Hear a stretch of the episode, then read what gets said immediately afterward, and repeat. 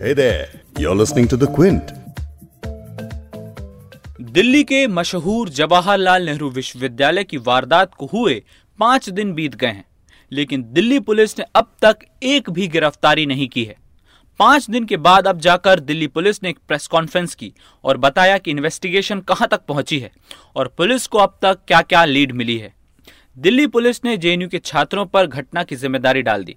Police का कहना है कि जेएनयू छात्र संघ और उससे जुड़े कई और संगठन के छात्रों की पहचान कर ली गई है।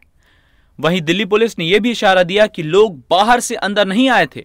दिल्ली पुलिस की पूरी थ्योरी पर कई सवाल उठ रहे हैं।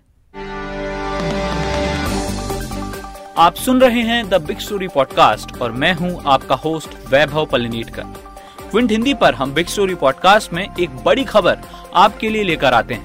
हमारी कोशिश रहती है कि खबर का जायजा इस तरीके से लिया जाए कि आप खबर के हर पहलू से वाकिफ हो सकें। आज बिग स्टोरी में हम बात करेंगे जेएनयू में हुई हिंसा के मुद्दे पर। आपको पॉडकास्ट में सुनाएँगे कि दिल्ली पुलिस को अब तक अपनी जाँच में क्या मिला है? मेरे को एविडेंस के लिए प्राइमरी एविडेंस चाहिए, जो फ़ोन मिल जाए, आदमी मिल जाए और बोले कि ये मेरी रिकॉर्डिंग है। हम आपको ये भी सुनाएँगे कि जेएनयू छात्र संघ के अध्यक्ष आयशी घोष का पुलिस के दावों पर क्या कहना है। अगर मैं जानना चाहती हूँ कि कोई भी वीडियो रिलीज़ हुआ है जहाँ पे मैं रॉड लेते हुए और मास्क पहनते हुए घूम रही हूँ? नहीं। सस्पेक्ट बोल देने से वो सस्पेक्ट नहीं हो जाता है। उनके पास प्रूफ भी रहना चाहिए ये बताने के लिए कि वो सस्पेक्ट है। साथ ही आपको सुनाएँगे कि पुलिस के दावों के बाद किस तरह हमलावर हो गई है बीजेपी। आज साफ़ हो गया कि लेफ़्ट ऑर्गेनाइजेशन के स्टूडेंट्स विंग ने ही ये किया है। और हिंसा ज़बरदस्त की प्लानिंग से की, चार दिन से की। तो चलिए सबसे पहले आपको बताते हैं कि पुलिस ने आज अपनी प्रेस कॉन्फ्रेंस में क्या कहा है। पुलिस ने बताया है कि कुछ छात्र संगठनों ने जेएनयू में रजिस्ट्रेशन रोकने के लिए तोड़फोड़ की और सर्वर को बंद कर दिया। जेएनयू स्टूडेंट्स यूनियन का झगड़ा बाकी के संगठनों के साथ था। जेएनयू के सुरक्षा कर्मियों ने बीच बचाव किया, लेकिन उनके साथ भी मारपीट हुई। तीन बजकर पैतालीस मिनट के आसपास इन स्टूडेंट यूनियन के लोगों ने पेरियार हॉस्टल पर अटैक किया। ये हमला व्हाट्सएप ग्रुप बनाकर किया गया। पुलिस को जाँच के लिए कोई भी सीसीटीवी फुटेज नहीं मिला है। दिल्ली पुलिस ने कुल हिंसा में शामिल नौ लोगों की पहचान कर ली है।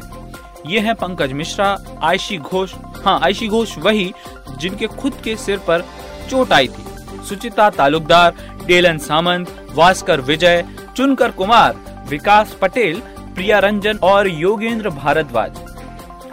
अब सुन लीजिए कि दिल्ली पुलिस ने अपनी प्रेस कॉन्फ्रेंस में क्या कहा। जो वीडियोज़ इतने सारे या फोटोग्राफ वायरल हो रहे हैं, उनसे मैं कुछ मदद ले लूँ। तो उन्होंने मेरी काफ़ी हेल्प की है, पर अभी तक मैंने जो तीस बत्तीस, जो मेरे विटनेसेस लोगों से मैंने बहुत बात किया पर जो मेरे एक्चुअल विटनेसेस हैं they have not actually recorded those videos on their phone तो मेरे को एविडेंस के लिए प्राइमरी एविडेंस चाहिए, जो फ़ोन मिल जाए, आदमी मिल जाए और बोले कि जी, ये मेरी रिकॉर्डिंग है। और जो हम लोग ने कुछ लोग आइडेंटिफाई किए हैं, वो हम लोग थोड़े वो वायरल वीडियो से और वही हमने निकाल के और लोगों से पूछताछ लोकल इंक्वायरी और, जो स्टूडेंट्स का जो डेटाबेस है एडमिनिस्ट्रेशन का एडमिनिस्ट्रेशन इज़ हेल्पिंग मी तो उससे हम लोगों ने थोड़े से आइडेंटिफाई किए हैं। तो इसमें एक व्हाट्सएप ग्रुप जो मैं बता रहा था, जिससे थोड़ी मेरे को मदद मिली है, उसका नाम है यूनिटी अगेंस्ट लेफ़्ट और इसमें भी साठ मेंबर के आसपास हैं इसमें। बहरहाल पुलिस की प्रेस कॉन्फ्रेंस में पाँच सवाल और खड़े होते हैं। सवाल नंबर एक, जेएनयू हिंसा पर जो सबसे बड़ा आरोप लगा कि ये लोग बाहर से आए थे और उन्होंने मारपीट की, लेकिन पुलिस ने इस पर कोई भी पक्का जवाब नहीं दिया। इशारे में पुलिस ने कहा कि ये बाहर के लोग नहीं हो सकते, लेकिन साथ में ये भी कह दिया कि अभी जाँच जारी है। सवाल नंबर दो जेएनयू हिंसा को लेकर एक वायरल फ़ोटो में एबीवीपी के विकास पटेल और शिव पूजन मंडल समेत कई लोग दिखे। पुलिस ने प्रेस कॉन्फ्रेंस में पहले तो शिव पूजन मंडल को ही विकास पटेल बता दिया और बाद में सुधार किया और विकास पटेल की सही फ़ोटो जारी की। तो सवाल उठता है कि पुलिस ने ऐसी हड़बड़ी क्यों की कि गड़बड़ी हो गई?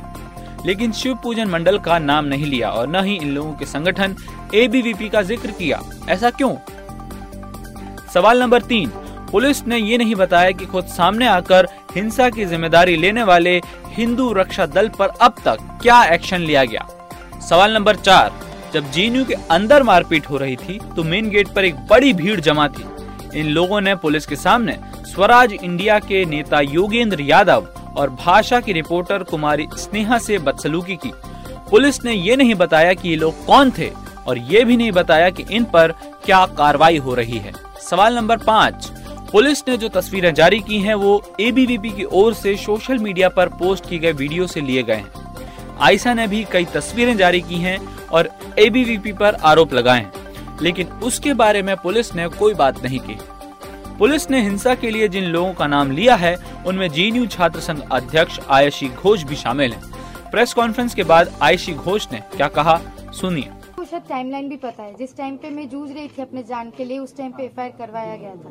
लेकिन इस बात पे वाइस चांसलर एक बार भी वाकिफ नहीं हुए कि कैसे यूनिवर्सिटी को बचाया जाए।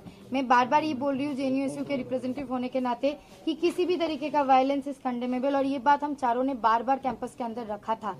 और इस टाइम पे अगर दिल्ली पुलिस को इस बात पे ठंडक मिल जाती है कि मुझे सस्पेक्ट बना के वो पूरा चीज़ को घुमा देंगे तो ये गलत है।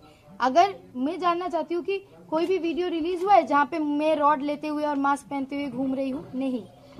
सस्पेक्ट बोल देने से वो सस्पेक्ट नहीं हो जाता है। उनके पास प्रूफ भी रहना चाहिए ये बताने के लिए कि वो सस्पेक्ट है। तो बात बात डीसी ने आपके साथ बात किया एक बार भी? एक बार भी बात नहीं हुई। पुलिस की प्रेस कॉन्फ्रेंस के बाद बीजेपी पूरी तरह से लेफ़्ट संगठनों पर हमलावर हो गई। सुनिए बीजेपी नेता और केंद्रीय मंत्री प्रकाश जावड़ेकर को। आज साफ़ हो गया कि लेफ़्ट ऑर्गेनाइजेशन के स्टूडेंट्स विंग ने ही ये किया है और हिंसा ज़बरदस्त की, प्लानिंग से की, चार दिन से की और शिक्षा का सत्र रोकने के लिए की और प्लानिंग से सर्वर को खत्म किया और प्लानिंग से सीसीटीवी को डिसेबल किया, क्योंकि उनका पाप छुपे। और चार दिन इस पर कोई चर्चा नहीं हुई। पाँच तारीख को जब दूसरे भी यूनिटी अगेंस्ट लेफ़्ट है। उसमें सारे मजहबों के लोग हैं। तो ये जब आ, सामने आए तो मारामारी और हुई। तो ये जो है ये हिंसा की हम भर्सना करते हैं। आज पुलिस ने सच्चाई सामने लाई है। अब मेरी अपील है कि ये जो राजनीतिक दल है इनका ये गुना है कि जो छात्रों को राजनीति के लिए अपना उपयोग करते। कौन है छा ये दल? कांग्रेस हो आम आदमी पार्टी हो आ, लेफ्टिस्ट हो, इनको लोगों ने नकारा लोकसभा में। केंद्रीय मंत्री स्मृति ईरानी ने भी कहा है कि पुलिस के बयान के बाद जेएनयू के चेहरे बेनकाब हो गए हैं। इस बीच लेफ़्ट संगठनों के खिलाफ तमाम बातों के बीच एक चैनल ने एक स्टिंग ऑपरेशन दिखाया है, जिसमें एबीवीपी के सदस्य मारपीट में शामिल होने की बात कबूल रहे हैं। पुलिस ने खुद कहा है कि अभी प्रारंभिक जाँच हुई है। उम्मीद है पुलिस आगे पूरी जाँच करेगी और दूध का दूध पानी का पानी करेगी। आज के बिग स्टोरी पॉडकास्ट में इतना ही। कल फिर मिलेंगे एक और नए मुद्दे के साथ। तब तक के लिए नमस्कार। यहाँ पर आपको एक बात फिर बता दें कि बिग स्टोरी हिंदी, आप क्विंट हिंदी की वेबसाइट पर तो सुन ही सकते हैं।